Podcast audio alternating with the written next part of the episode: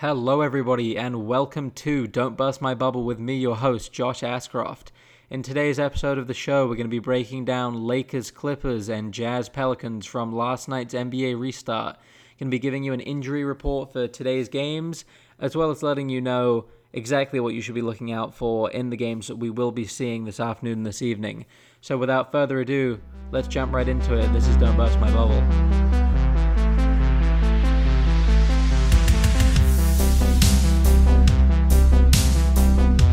So, to kick things off, quick injury report for you as of 11 a.m. Eastern Time for July 31st. That is today.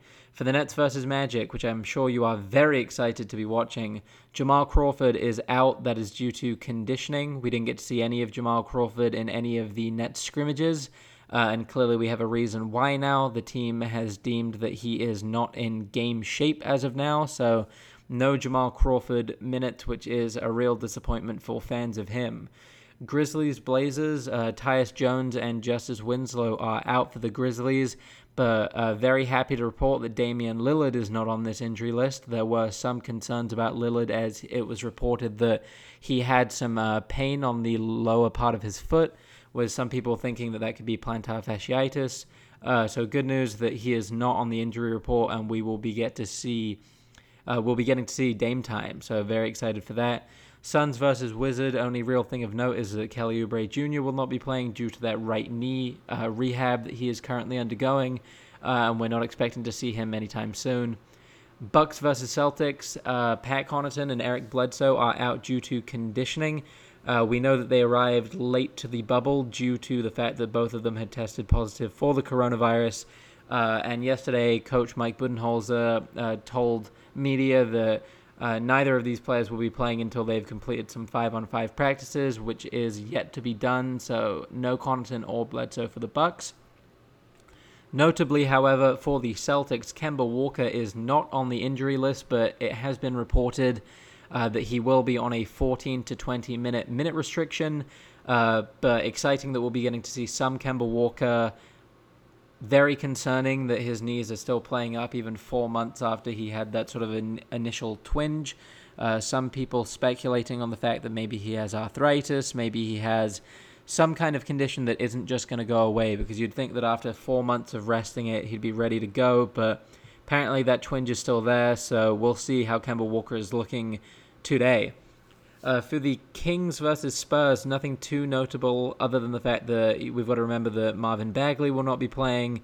Uh, also, just of note, Adrian Wojnarowski announced at 1:06 p.m. today that a Kings player reported an inconclusive COVID test result on Wednesday, but had successive negative test results on Thursday and Friday, and is expected to be allowed to play in today's matchup. It has not been reported who that Kings player is. Uh, but good news, you know, that wasn't a positive test they had, just an inconclusive one. But good to see that the NBA is staying strong with their policies and that, that this player uh, supposedly did not have COVID as they reported two negative test results uh, in consecutive days. So that's good news. Uh, Mavs versus Rockets. Courtney Lee is out with a left calf injury, and Dwight Powell is still rehabbing after uh, his Achilles tear, which happened earlier this season. Uh, Mavs definitely going to be missing his presence at center. He had a great season for them. Uh, and then finally, Eric Gordon is out with an ankle sprain for the Rockets. We saw that happen in the last scrimmage um, for them. Definitely a disappointment for the Rockets, as you know they would, I'm sure, love to move up the standings a little. Um, Eric Gordon not didn't have a good season by any means, but he's a very respectable three point shooter. Um, he has the potential to go off for 30 in a night. Uh, and you've got to respect him when he pulls up to shoot, which is you know critical for the small ball lineup that the Rockets are running. So that does it for the injury report for today. That is everything that you need to know about injuries heading in today's matchups. So let's talk about some games from last night. Let's kick things off by talking about the Lakers versus the Clippers. The Lakers won in a very, very exciting uh, matchup that really went down to the wire with the Lakers winning 103 to 101. Uh, let's break down the box score to kick things off. So for the Lakers, Anthony Davis had 34 points. He went 8 for 19 from the field, 16 for 17 free throw shooting. Very impressive by him. 8 rebounds and 4 assists. Uh, I'd say was the player of the game. The Clippers really had nothing that they could do about him. LeBron pretty slow on the offensive uh, offensive end of the floor, just 16 points on 6 of 19 shooting. He had 11 rebounds, 7 assists and 5 turnovers. There were oh my god, so many turnovers in this game, but that is to be expected. These players are still getting their legs back under them. Kyle Kuzma had a pretty good game. He had 16 points, went 4 of 8 from the field, those four shots being uh, three point uh, field goals. Uh, yeah, he went four for seven from three, attempting just one, two, which he missed. He had seven rebounds. Uh, Dion Waiters also had a really solid game for the Lakers. He had 11 points coming off the bench, 5 for 10 from the field, uh, and was plus 17. So, pretty great stuff from Dion Waiters. Uh, as for the Clippers side of the ball, Kawhi and Paul George both looking really strong out of the gate. Kawhi put up 28 points on 7 of 16 uh, from the field. He went three for four from three. He had four assists, three rebounds, two steals, and two blocks. Really a, a great effort from Kawhi on both ends of the floor. Uh, same goes for Paul George 30 points, 11 for 17 from the field. Uh, made six threes out of the 11 that he attempted, five rebounds, three assists, three steals. He did have five turnovers though, but he was he was handling the ball a lot last night. Other than that, the Clippers really struggled to get anything from anyone. Pat Bev put up 12 points, 3 or 7 from the field. And other than that, some of some of the Clippers did not have a good night. Landry Shamet went one of eight from the field. Reggie Jackson not looking good out there, went three of ten from the field. And Marcus Morris, who has been really not not the the presence that the Clippers thought he was going to be, 0 of four from the field. So let's talk about what happened. Uh, Paul George and Kawhi look great. They look so well rested, but it was really obvious that the Clippers were really missing that bench presence that they usually have, that's usually so strong. Um, no Lou Williams and no Montrezl Har- Harrell was the biggest issue for them. Um, the Clippers usually really dominate bench scoring. It's usually something that other teams can't deal with. Whereas last night, uh, when Kawhi and Paul George were not on the floor, their offense looked pretty much completely lost. Uh, no Lou Williams to lead that offense, so it kind of came down to Pat Beverley and Reggie Jackson, who neither of them had particularly strong games coming out of the gate. Um, Montrezl Harrell also just essential if the Lakers um, aren't just going to dominate with Anthony Davis. Uh, the Clippers really had no matchup for AD last night. He could do pretty much whatever he wanted on the floor, and that was really um, obvious when you take a look at what was happening in the paint. The Lakers totally dominated the paint, going 40 for tw- um, 40 to the Clippers 24. Uh, they also dominated the offensive boards, going 11 to the Clippers 4 there. So I think that the Clippers, you know, this isn't the biggest concern for them. They managed to stay in a really competitive game, re- had really strong defense, um, and, and managed to hold on despite the fact that they had they were lacking their third and fourth highest scorers. Um, so not the end of the world for them by any means, but certainly something they'll be looking forward to getting back for the uh, the remainder of this bubble. As for the Lakers, uh, really, really uh, poor shooting performance from the Lakers for the majority of the game. They kind of caught fire from the three point line in the third quarter. Other than that, though, they really struggled um, anywhere that wasn't the paint. Uh, LeBron won the game, getting his own offensive rebound. I really, he just had the right momentum going into the paint when he made that shot. There were like four Clippers all standing under the basket, but just none of them in the right spot. LeBron came flying in, grabbed the board and uh, just really cl- uh, calmly just pushed it over the top into the basket. Um, LeBron looked interesting out there for a couple of different reasons. So he, he didn't look fantastic by any means on the offensive end of the floor, putting up just 16 points. He didn't get his first field goal um, until the second quarter, which was just a a crazy dunk that the bench went crazy for uh, the the virtual fans went crazy for as well. Um, so not the best game from LeBron. It actually reminded me a lot of the first game of the season that we saw, the first game that we saw LeBron and AD, also against the Clippers, Well, LeBron also had a really lackluster performance on the offensive end, um, kind of just getting his feet wet, getting the ball to AD as much as possible. Uh, it was reported that he had been having uh, some some strain in that right groin that he injured last year. So perhaps just not wanting to go too hard on the offensive end of the floor to kick things off. Um, other than that, though, his defensive presence was uncanny. I think that uh, LeBron is gearing up and ready to go to another level, uh, in particular on the defensive end of the floor for the playoffs. Uh, the way that he was willing to guard Kawhi, willing to guard Paul George, it just made me so happy to see NBA basketball back. I having uh, the last play of the game where Kawhi has the ball, LeBron is guarding him, putting as much pressure on. Kawhi passes over to Paul George. LeBron switches onto Paul George. It is obvious that there is beef between these teams. Kawhi Leonard wanted to go at LeBron. He did a couple of times. He babied LeBron in a couple of possessions.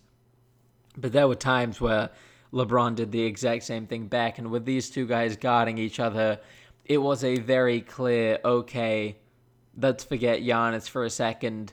We're the best two guys in the league. We're ruling the West right now. Let's go at each other. Let's make a statement here. And I was just over the moon to be to be watching that.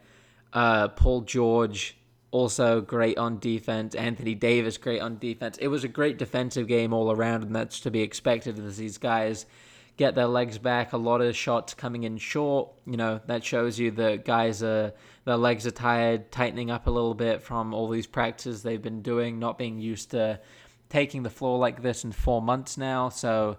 Uh, nothing to be worried about if you're a Lakers or Clippers fan. Both your teams look really nice.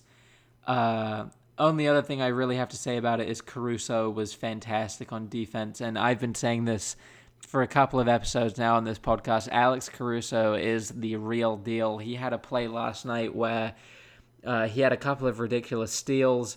He uh, went around the uh, the back of the basket at one point as the ball was flying out of bounds, jumped out, saved it, and got it back into play in the last two minutes of the game. Uh, phenomenal, phenomenal work from him. Uh, what I would say is that heading into the playoffs, I think that here are the two big issues for both of the teams. So for the Lakers, can your bench keep up when Montrezl Harrell and Lou Williams come back into the game for the Clippers? Because right now, I don't think they can. The only other thing is Clippers, how are you stopping AD from getting 35 points a night? Because he looked like he could do just about anything that he wanted to on the floor. Montrezl Harrell will help that to an extent. Zubac has got to be doing some minutes on AD. Uh, and I just don't think that they have a good matchup for him. So I think that's the Clippers' biggest issue.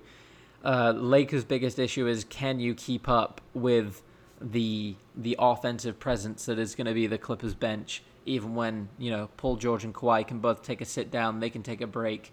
Can you say the same thing? Can LeBron and AD sit on the bench and you're confident that your guys can keep up uh, with Lou, Will, and Trez? So we will we will see. But what a fantastic experience for a a major game uh, back that that late night spot. So enjoyable so much fun. I hope that you got a chance to watch it. And hopefully, we're going to be getting plenty more basketball just like that. Let's move on and talk about the Jazz versus the Pelicans. The Jazz went, uh, the Jazz won the game 106 to 104. Let's break down that box score. The Jazz, uh, Donovan Mitchell had 20 points, went 6 of 14 from the field, 2 of 4 from 3, 6 of 7 from the three, uh, free throw line, had 5 rebounds, 5 assists, 3 steals. Mike Conley had a really great performance uh, 20 points, 7 of 16 from the field, 4 assists. Jordan Clarkson, really hot offensive game. Other than that, we can talk a little bit later about what was going on with him when he had to guard uh, Zion on a couple of uh, of of possessions. That was fun to watch. But yeah, 23 points off the bench, five rebounds, three assists, two steals. Rudy Gobert, really the hero of this game, 14 points, five of nine from the field, 12 rebounds, three blocks. Uh, we had Joe Ingles with 13 points and Royce O'Neale with 12 points as well. On the Pelicans side of things, Brandon Ingram, great start to the game, tailed off toward the end, but really, really nice to start the game. 23 points, 7 of 20 from the field, 2 of 8 from 3, 7 of 8 from the free throw line, 8 rebounds, and just one turnover. Very tight handle. Uh, looked very much in his bag for the majority of the game, other than sort of coming into that fourth quarter. Kind of lost his shot, didn't know what he was quite doing there. Uh, Zion had 13 points in 15 minutes, went 6 of 8 from the field. Curiously, had zero rebounds, didn't have much of a presence on defense either, which I will be talking about in just a second. Uh, JJ Redick had 21 points, 7 of 15 from the field, 3 of 8 from 3. The real spark plug that the Pelicans needed to stay in this game, especially when the Jazz took such a big lead early on. Jrue Holiday looked pretty great out there 20 points, 9 of 18 from the field, 5 rebounds, 4 assists. Uh, 4 assists. Did have 6 turnovers, however, but as I mentioned earlier, turnovers are very much to be expected right now. You can't really knock teams for that at all. Uh, and also, Lonzo Ball, not a great game for him at all, especially on the offensive end. Four points, two of 13 from the field. Yikes on that one. Zero of four from three. He did have seven assists, six rebounds, and two steals, however. So, what is there to say about this game? Uh, well, to be honest with you, I thought that the Jazz looked stagnant at times for sure. I, they got off to a really good start, but then it was pretty obvious that without Bogdanovic, they definitely do have some three point shooting missing. However, we saw a couple of improvements that I wasn't necessarily expecting. Like Mike Conley looks more like Mike Conley.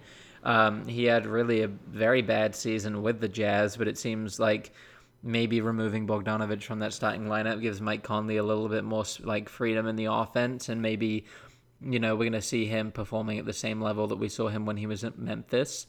Um, Donovan Mitchell at times looked a little lost, but you've got to remember he's only a second year player, but he, he did show off that ability to create a shot for himself, and down the stretch in particular. Uh, he looked great. Uh, that last like five minutes of the fourth quarter, Donovan Mitchell was really strong. And then what ended up being so funny was that Rudy Gobert kind of ended up being the guy in this game very full circle, but he had the first two points of this game. He also had the game winning free throws.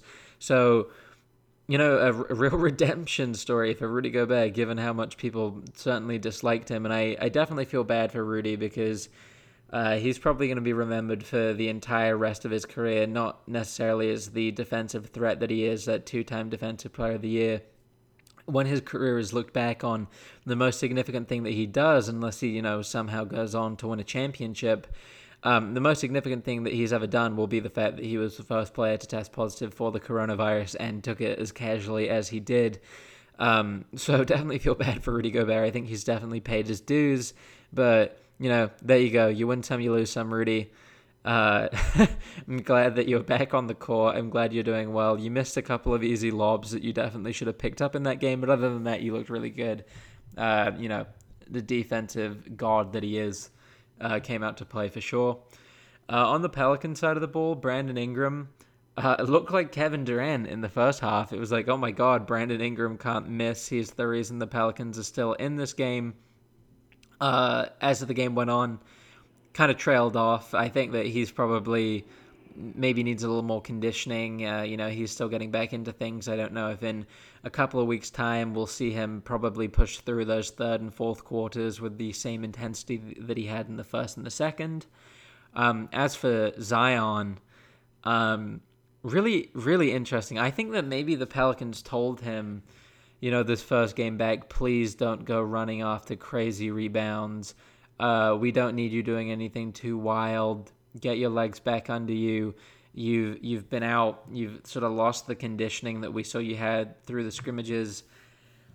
But that boy is unstoppable. I mean, his first play of the game, he got handed off the ball, the the left elbow came flying in and just bullied the Jazz. And I didn't even know how he got the shot off, to be honest with you. Um, had the and one finish that too he is genuinely when he gets moving like a freight train. I for anyone who ever takes a charge off Zion, I think that they should get some kind of bonus in their contract because I think that you've probably got like a 50-50 chance of survival.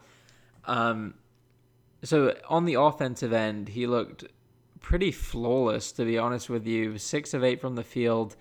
Uh, for a while, he was 100%. He, I know he definitely went. His first four shots were all good. Uh, funnily enough, though, the, the defensive presence that we knew him as at Duke really hasn't translated to the NBA at all so far. We didn't see really any of that, or not much of it anyway, when the Pelicans were playing uh, in the regular season before we took the hiatus. Um, and Zion just looked pretty lost on defense is the only way that I can describe it. There were a couple of plays where he just wasn't in the right spot when the play was rotating. Uh, when other people were switching around, he was stagnant. He kind of lost his man who would slip behind him, and he wouldn't really have any knowledge of that. Mm, he sort of had a tendency of watching the ball. I, I think that he wanted to be that help defender a little bit too much at times, and sort of tended to sag off of people, and the Pelicans gave up some really easy three point shots because of that. But again, I think that the Pelicans probably told Zion, like, hey, for the love of God, please don't do anything crazy. The last thing we want is for you to blow out a knee in this first game back. But, you know, 13 points in 15 minutes. He's obviously the difference maker on this team. And hopefully we're going to get to see more of him play. And hopefully that minute restriction should get lifted relatively soon.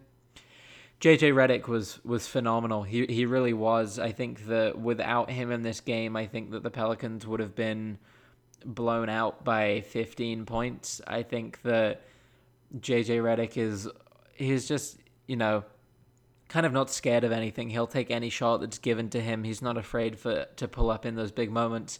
I think that JJ Redick probably should have had the last shot of the game rather than Ingram. I know that this this team really has been Ingram's while Zion has been away, but I think that JJ Redick should have should have taken that shot. I think that his his form was just looking as it always does, just unstoppable last night. He has such a smooth uh, motion when he shoots the ball, and you think it's going to go in every time.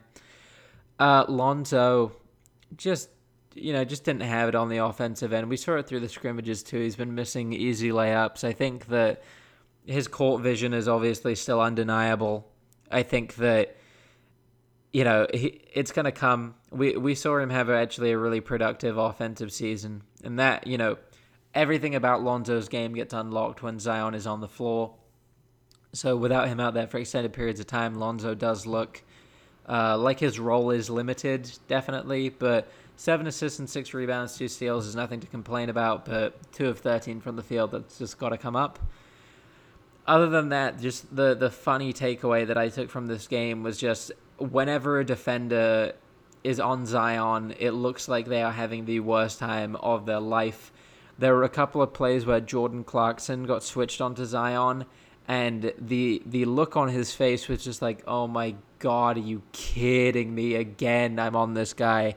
I can't believe you're doing this to me."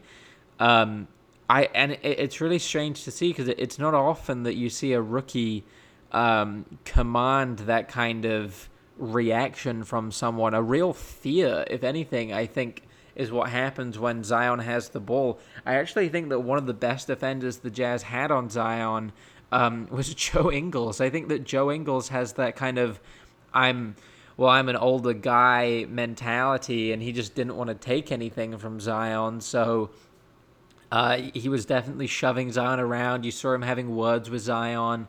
Was definitely getting upset about some of the fouls that were being called. That's actually something that I failed to mention when we were talking about the Clippers Lakers. I think that it was relevant for both of these games.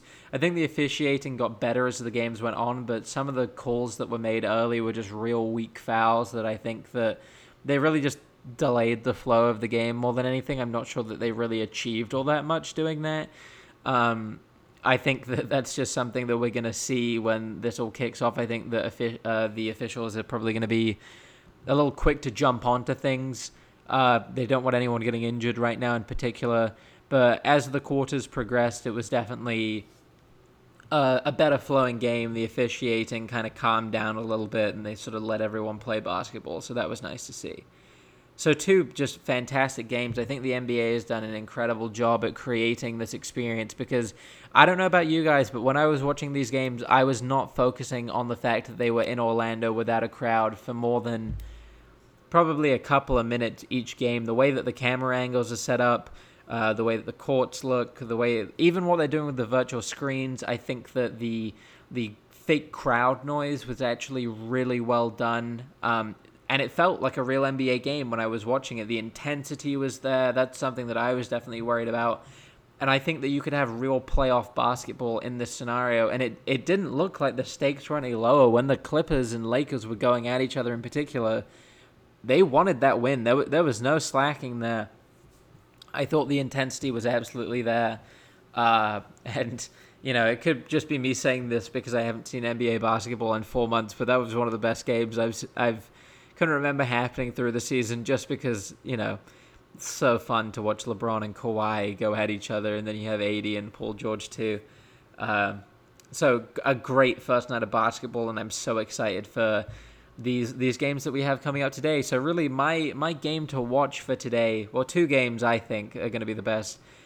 Uh, Grizzlies Blazers is a super important game. So now that the Pelicans have lost a game a little further back, the Blazers, this is their opportunity now where they want to be going, okay, we're taking that nine seed. But then it's also the point where the Grizzlies want to think, well, hey, we'd love to move another game further away uh, from everybody who's trying to chase after that nine seed.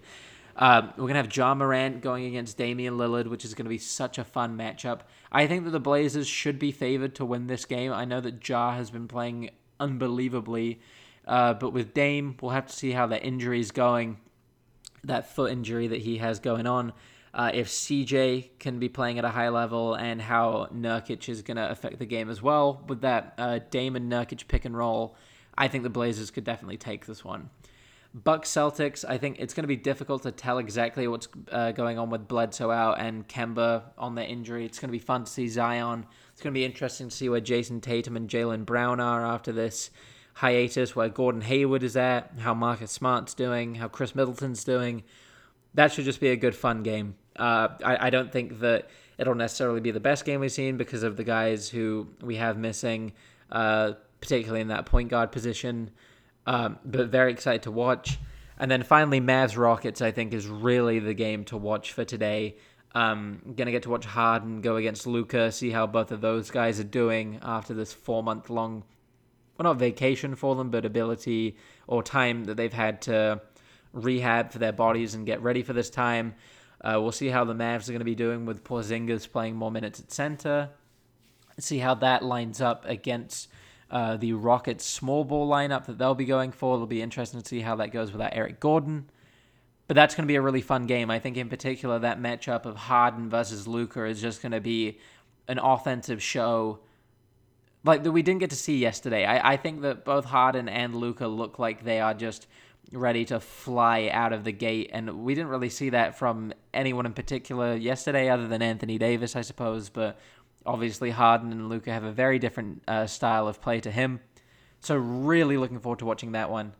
And I will be back tomorrow to break down the best of those games that happened today or that are happening today, as well as your injury report for tomorrow and what you should be expecting to see in those games that are happening.